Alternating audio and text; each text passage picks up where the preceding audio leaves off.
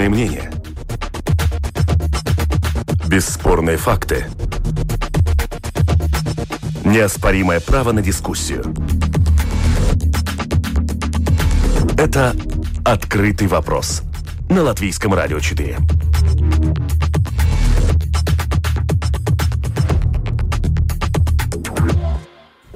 Здравствуйте, уважаемые радиослушатели. Вместе с вами в эфире Латвийского радио 4. Дискуссионная программа «Открытый вопрос». Меня зовут Роман Шмелев, продюсер программы Валентина Артеменко, за режиссерским пультом Яна Дреймана. И, как всегда, по понедельникам мы обсуждаем самые заметные события из международной а, политики последнего времени. Коронавирус э, попал а, в Европу, и ну, в течение ближайшего времени мы обсудим, как, э, какие политические меры принимаются для борьбы с э, вирусом, а вместе с тем, насколько сильно вирус вообще повлиял на политическую обстановку в регионе, в Европейском Союзе, в Европе в целом. Для этого мы пригласили сегодняшних наших экспертов, собеседников, замдиректора Института внешней политики Карлоса Буковского. Здравствуйте. Добрый день. И вместе с нами политолог Вейкос Политис. Э, добрый день. Добрый день. Э, давайте начнем, собственно, с Италии, а, где вспышка коронавируса э, разразилась в наиболее значительном объеме на территории Европы. Вот интересный момент, что при этом Всемирная организация здравоохранения оценивает итальянскую систему здравоохранения одной из лучших в мире, на втором месте после французской. Но, тем не менее, вот мы видим, как сейчас Э, какие меры там принимаются для того, чтобы э, коронавирус не распространялся. Но э, борьба с коронавирусом получила свое такое интересное политическое измерение на фоне противостояния между политическими силами в самой Италии. Можете ли вы описать, в чем там, как вы видите основной конфликт, господин Сполдис? Да, если мы смотрим на то, что происходит сейчас в Италии, тогда что-то на такое же подобие происходит за последние пять лет и в том же самом США и других странах Евросоюза. А, мы видим, что э, есть разногласия между политическими силами, и оппозиция э, берет э, какой бы и не был вопрос, чтобы противостоять сегодняшней власти. И вот поводом этого для господина Салвини стало коронавирус. Вот можно небольшую цитату я себе позволю зачитать э, с сайта Московского центра Карнеги. Э, там в одной из статей, описывающей как раз-таки э, вот это противостояние, пишется, вспышка коронавируса стала очередным поводом для выяснения и без того непростых отношений между итальянскими регионами и центром. Сейчас на традиционное напряжение накладывается еще и то, что Ломбардию и Венетто, которые сильнее всего затронуты вирусом, возглавляют представители ультраправой партии Лига. Некоторое время время Лига входила в правящую коалицию Италии, благодаря чему ее лидер Матео Сальвини стал одним из самых известных в Европе ультраправых политиков. Но полгода назад в результате правительственного кризиса партия потеряла свое место в кабинете министров и теперь рассчитывает, используя эпидемию, вернуться во власть. Э, господин Буковский, э, чем может э, обернуться вот эта вот борьба с коронавирусом для, ну вот, скажем, расстановки сил в Италии, а вместе с тем давайте расширим и в Европе в целом? Не, ну я думаю, что этот вопрос вообще это политизированный вирус. Потому что в каждой стране его используют как, э, чтобы, чтобы показать свою политическую позицию, чтобы поставить ее на одно или на, другое, на другом месте, показать, что мы можем реагировать, что мы все-таки можем защитить своих людей даже от вируса, который может быть, так, если посмотреть по статистике, не такой и самый страшненький.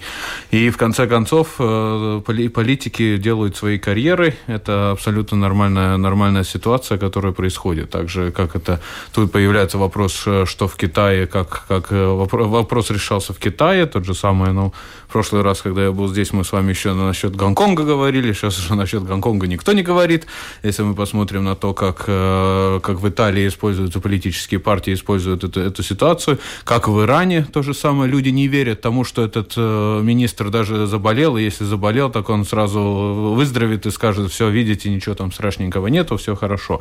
А в США, конечно, тоже вирус, э, наверное, будет, станет частью той же самой предвыборной кампании. Опять тут один из самых центральных вопросов, то, что, то, что Берни Сандерс поднимал, это насчет здравоохранительной системы в США. И в этой ситуации где-то там были цифры, что если у человека нету нету иншуранс, страховки, страховки, страховки, да, медицинской страховки нету, тогда в этой ситуации ему, только чтобы проверить, есть ли у него вирус или нет, это, в принципе, будет чуть-чуть больше 3, 3 тысячи долларов стоит. Да? Но в этой ситуации это, конечно, показывает, что как, как разные эти системы реагируют на разные ситуации. Мы видели тоже, как и, как и наши э, Южные соседи литовцы на этом отреагировали, э, армию, включая в это. Зачем, так и до конца непонятно. Ну вот, коронавирус как инструмент политической борьбы. Давайте вот так обозначим ближайшую нашу вот э, тему нашего разговора. Вирус. Да, хорошо, политический вирус. Да, э, и посмотрим о том, каким образом этот, это противостояние реализуется в каждом из регионов. Да, пожалуйста. Да, и еще добавить хотел своей коллеге, что это как бы, чтобы наши слушатели поняли, что за то время, когда мы приобрели обратно свою независимость в начале 90-х, Э, произошли изменения э, в двух государствах, э, в Бельгии и в Италии, которые как бы стали незамечены. Из-за этого и есть власти у регионов больше, потому что в начале 90-х в Бельгии создавали из унитарного государства федеральное государство, а из Италии тоже дали больше власти регионам. Из-за этого то, что мы видим противостояние между Барселоной и Мадридом, такое же противостояние между Венецией, Миланом и Римом, потому что э, есть разница между э, развитием этих регионов, и из-за этого понятно, что есть э, разные политические интересы из этого, и они используют вот сегодня, как мы это сейчас говорим, и коронавирус. Да, ну э, и, и э, что это может значить для расстановки сил в, в Европе? Условно говоря, как это будет использовано в этой политической борьбе? Э, коронавирус сам ничего не, бу не будет э, менять. Я думаю, что здесь Понятно. наши системы здравоохранения работают все-таки хорошо. Э, не забудем, что иногда люди хотят говорить, что вот в Европе это как бы Евросоюзе, как в федеральном государстве. Нет у нас федерального государства, mm-hmm. но у нас есть 27 разных разных систем здравоохранения, которые работают э, по большому счету хорошо. Э, но будет э, что-то другое, и то, что мы видим сейчас, что происходит на рубеже между Грецией и Турцией, и сейчас, сейчас создается что, нежели что-то подобие в Ливии. Э, пожалуйста, можете развернуть вот этот последний тезис свой? Значит, э, мы видим, как Москва финансирует, э, значит, повстанца Хафтера против легитимного государства и руководителя Ливии.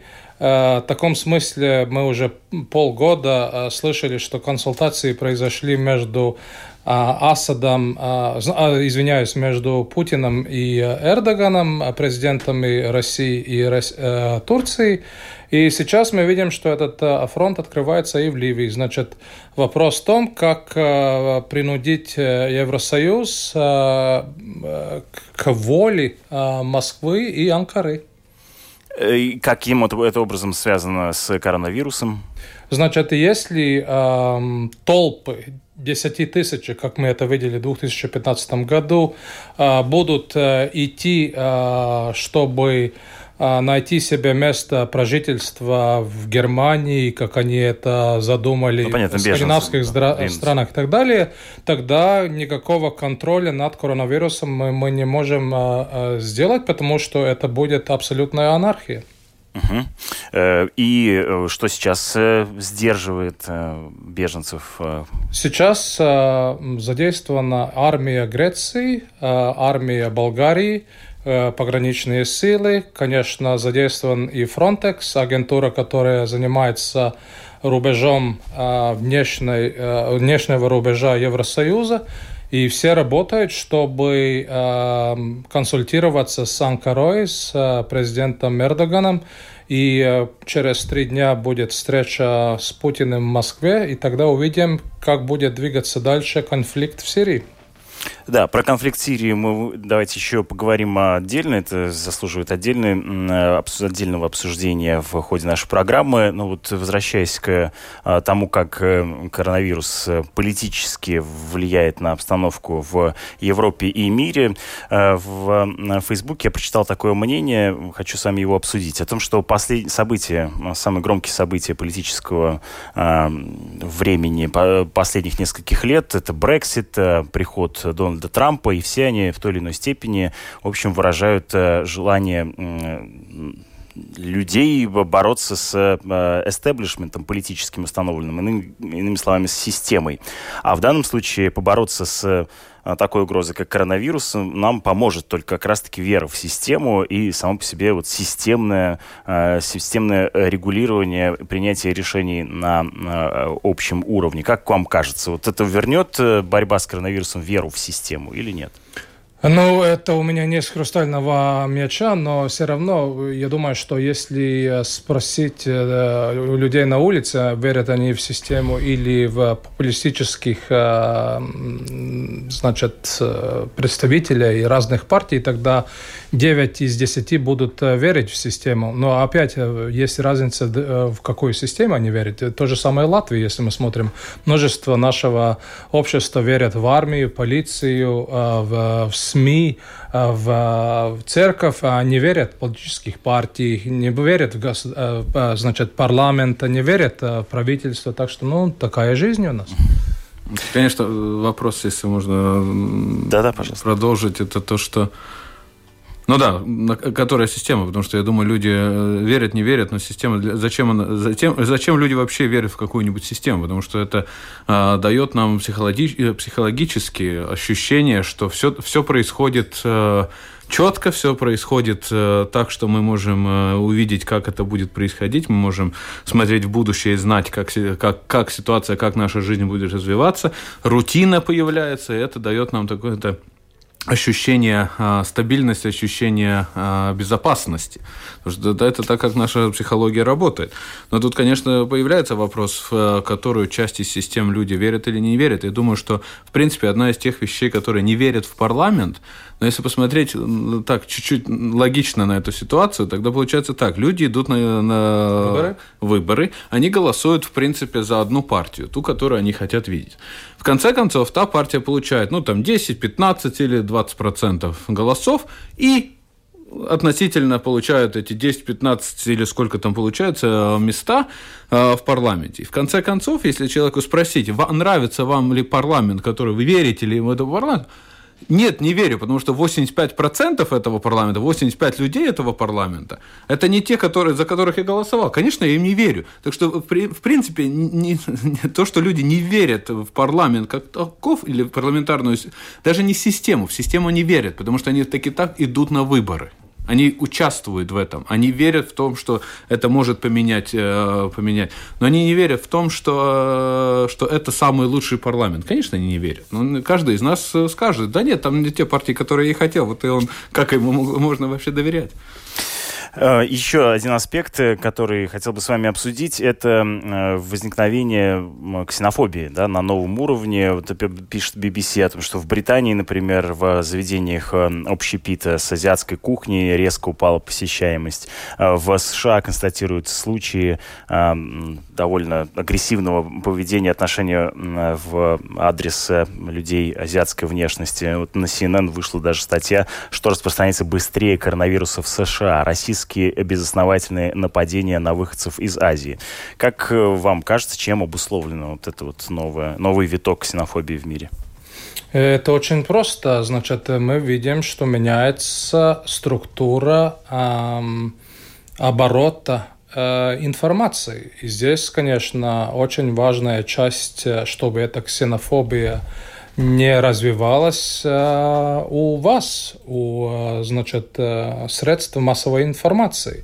И здесь, конечно, мы можем целую передачу делать о том, почему люди верят в такие СМИ или не другие, почему они верят в социальные сети, почему они сидят в ВКонтакте или в Фейсбуке, и они верят в всякое, простите, вранье, что там пишет, и они не хотят проверить, значит, Э, информации, откуда она идет, э, она, значит, э, реально или они выдумка. Так что здесь множество вопросов. И, конечно, есть политики. Мы видим, это 45-й руководитель администрации США, это Торис и, значит, партии Брексита, которые использовали социальные сети и медиа, чтобы эту ксенофобию и и, и значит, э, просто неприязнь э, к другим расам и э, нравам они развивали на высшем уровне.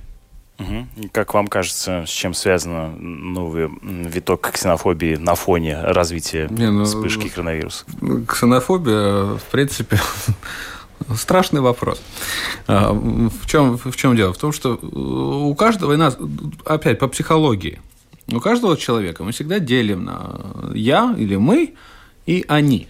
Ну, то есть это абсолютно нормальная ситуация. То появляется вопрос только, где мы эти грани э, чертим. Рисуем. Рисуем, да. И в этой ситуации то, что, то, что получается, то, что люди если они чего-нибудь опасаются, они хотят сказать, да, вот я здоровый, они нездоровые и что-то совпадает, да, вот те, которые там нездоровы, вот итальянцы. Или даже вот из-за одной партии, вот, вот получается. И, и из-за этого у нас вот эта ситуация получается. То, что политики делают свою карьеру на вопросе, который мы, в принципе, еще 25-30 лет назад считали э, вопросом табу, потому mm-hmm. что ну, не должны так люди говорить друг о друге в этой ситуации у нас появляется, потому что это, это, это психологический сентимент, он есть. Только вот сейчас появились политики, которые из-за того, что они слабы, они его используют. Вот и вся история. Это не только слабость, это просто они изыскают самый легкий а, Конечно. А, дорогу против, противостояния. Ну, то есть старая добрая боязнь другого, которая используется да, ну, да, да, абсолютно. в политических э, играх. играх да. Вместе с нами на связи э, экономист банка Цитадела Мартин Шабулинч. Здравствуйте, вы нас слышите? Да, здравствуйте. Добрый день. Э, с вами хотел бы обсудить э, финансовый аспект. Финансовые рынки очень остро реагируют на распространение коронавируса. Европейская комиссия уже заявила о том, что э, Европу ждет, э, э, ждут финансово-экономические сложности в связи с коронавирусом, только пока совершенно невозможно предсказать, какие, потому что нужно подсчитывать ущерб. Как вы видите возможное влияние на экономику Европы, э, развитие распространения коронавируса? Ну, я думаю, что она уже э, происходит, то есть есть негативное влияние, потому что мы видим, что, в принципе, э, даже если мы не смотрим на, на, на как идет распространение вируса в других странах, то в Китае он уже распространился, и э, активность китайской экономики за последние несколько недель сильно упала. А уже можно понять, каким образом это может рикошетом отразиться на э, экономике Европы? Да, да, рикошетом это в двух направлениях. Во-первых, это производство и глобальное, производи... Э, глобальное производство сейчас очень много и производителей зависит э, от китайских поставщиков, так что мы уже видим в, в Европе уже как бы появляются признаки, что ну, как бы эти поставки с Китая, они уже задерживаются, и сейчас а, а, пока что производство идет, но за счет а, как бы тех деталей, которые уже тут, то есть э, снижается, снижается уровень как бы... Самого производства. Что, да, да, да, что, ну, что на складе и, и, в принципе, может повлиять на, на производство. Но второе тоже, что Китай уже довольно большой потребитель, и мы видим, что и как бы продаж э, новых автомобилей и как бы вообще потребление в Китае, оно сильно упало. Так что с обеих на направления это уже влияет на, как и, ну, во-первых, на китайскую экономику, ну и на всю глобальную экономику.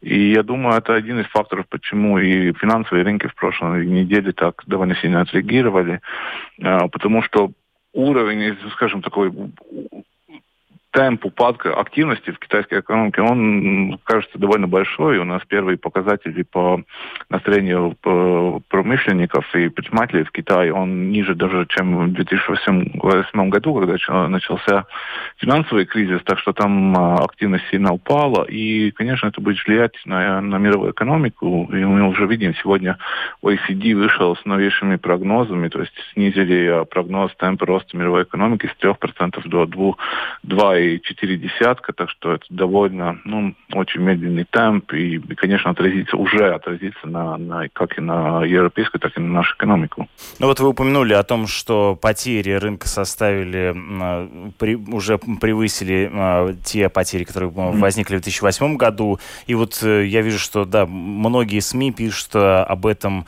э, как бы параллельно, да, напоминая о кризисе 2008 года. Понятно, что у многих э, кризис 2008 года вызывает такое серьезное опасение, что он повторится в схожем масштабе.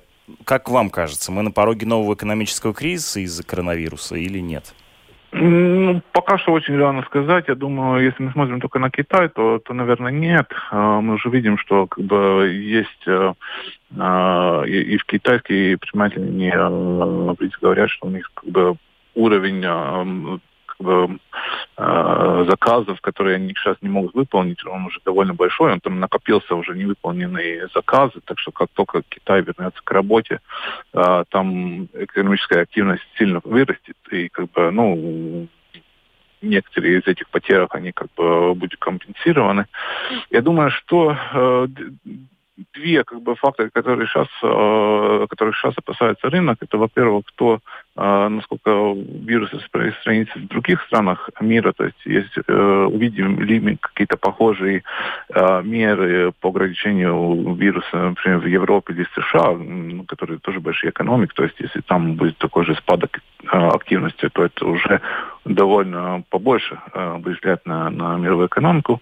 И второй фактор это как бы такой финансовый. Мы видим, что в конце прошлого года мировая экономика в целом уже довольно темп просто замедлился, и как бы были какие-то признаки рецессии.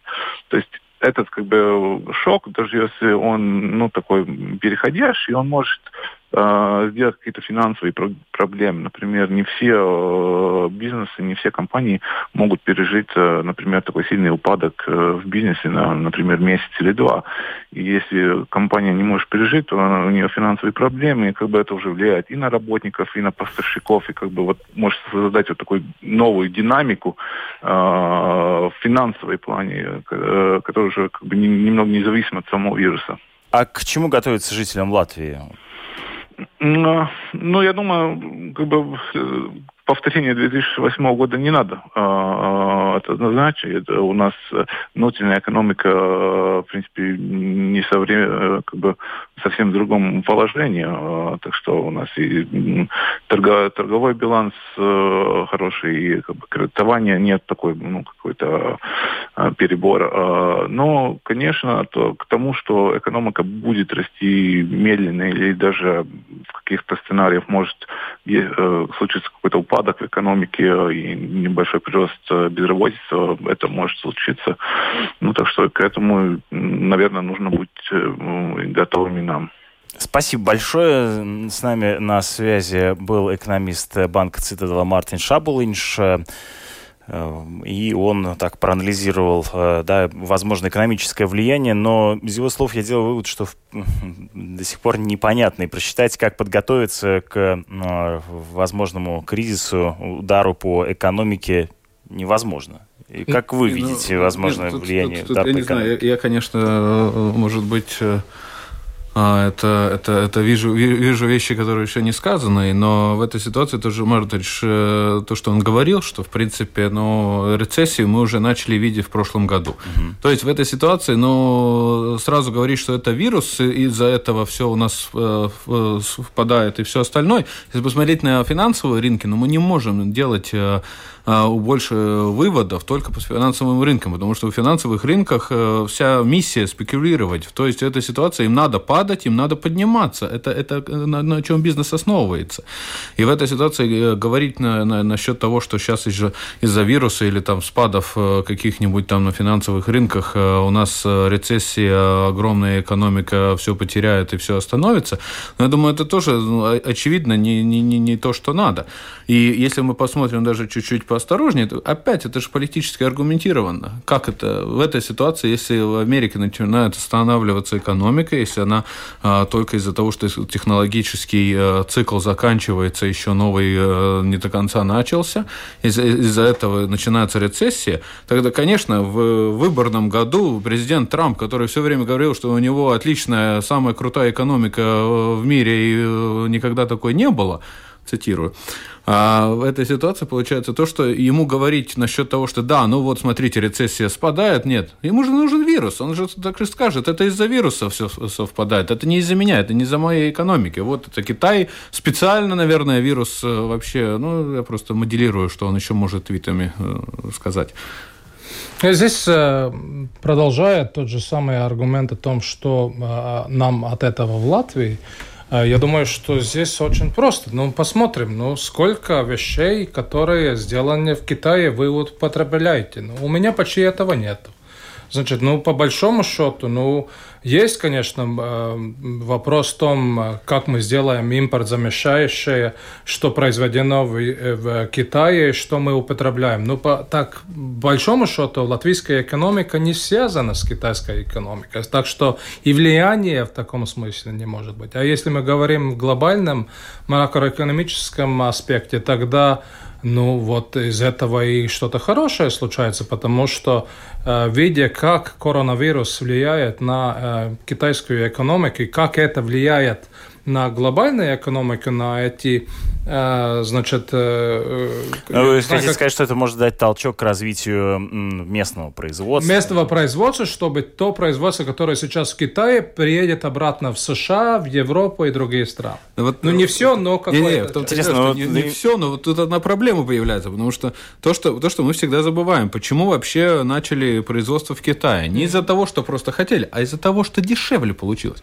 Люди хотят покупать продукты, которые подешевле. Китай согласился э, такие производить. В этой ситуации, если мы перенесем все производство с Китая обратно в те страны, или это Не США, все. или даже если часть, то те продукты, в принципе, из-за того, что... дороже они станут дороже, потому что люди получают за, за ту же работу намного выше зарплаты. То есть это надо оплачивать тому, который будет употреблять. Ну и бытовую технику, например, мы не сможем здесь в Латвии быстро, да, так сказать, восполнить э, желание. Ну почему? Мы Нет, то, то, что, то, что, почему сразу не только Латвия, у нас же есть Европейский Союз в этой ситуации. У нас в Словакии или в Венгрии производят, производят бытовую технику, зачем нам китайскую а, покупать ту, которая произвелась, ну, не знаю, там, Electrolux или что-нибудь остальное производится в Китае. То есть в этой ситуации опять, но тут, тут многие вопросы, э, опять мы будем видеть, как э, а, как тот же самый э, уже названный президент Трамп будет использовать это или в риторике по одному, или в другому. И тот же самый он вирус, его первая реакция была ну, очень, очень логичная очень правильная насчет того, что ну ладно, давайте не будем уже преувеличивать всю значимость этого. Так что в этой ситуации я думаю, что Смотрим и, еще. И, конечно, здесь еще одна часть, потому что, может быть, э, какая-то часть наших слушателей думает, что вот сейчас, если завод приедет обратно, это будет как в старое время, например, э, э, там ну, Sarkanais kvadrāts, да. и так далее, они будут здесь все производить. Нет, такого не будет. Это роботы это, будут это, это, это значит, это производительные сети, это, mm. как на английском это называют, значит, какая-то у нас будет фабрика здесь, или в Лепае, или в Даугапилсе, или в Резекне, и они будут сотрудничать с фабрикой там Букаресте или Братиславе, они будут производить там, я не знаю, бытовую технику или что-то тому подобное. Mm-hmm. Это самое главное, чтобы понять. Ну что ж, очень интересно будет э, э, понаблюдать за тем, как, возможно, да, это будет э, стимулировать развитие, в том числе и производства в Европе, в частности, в Латвии. В завершение этой темы хочется добавить да, немножко данных вот, по данным на сегодняшний день по Европейского центра по предотвращению и контролю заболеваний. Всего в мире 89 тысяч заболевших заболевших, э, уже 3000 смертей, абсолютное большинство из них в э, Китае. За, за пределами... 95%. Да, да, за пределами э, Китая это в, в, в каждых странах, это по каким-то нескольким случаям, но таковые, mm-hmm. к сожалению, происходят. 12 часов 37 минут, переходим к обсуждению других тем. Это «Открытый вопрос» на Латвийском радио 4. Э, как э, и говорили, возникала у нас тема Сирии и Ближнего Востока. Турция сообщила, что четверть турецких военных погибли и девять были ранены в результате обстрела сирийскими правительственными силами в провинции Идлиб на северо-западе Сирии. Эта новость появилась 3 февраля, не сообщает BBC. И в частности снова начали в очередной раз писать о возможном столкновении, прямом столкновении между Россией и Турцией. Насколько вам кажется, это возможно? Стоит ли этого опасаться?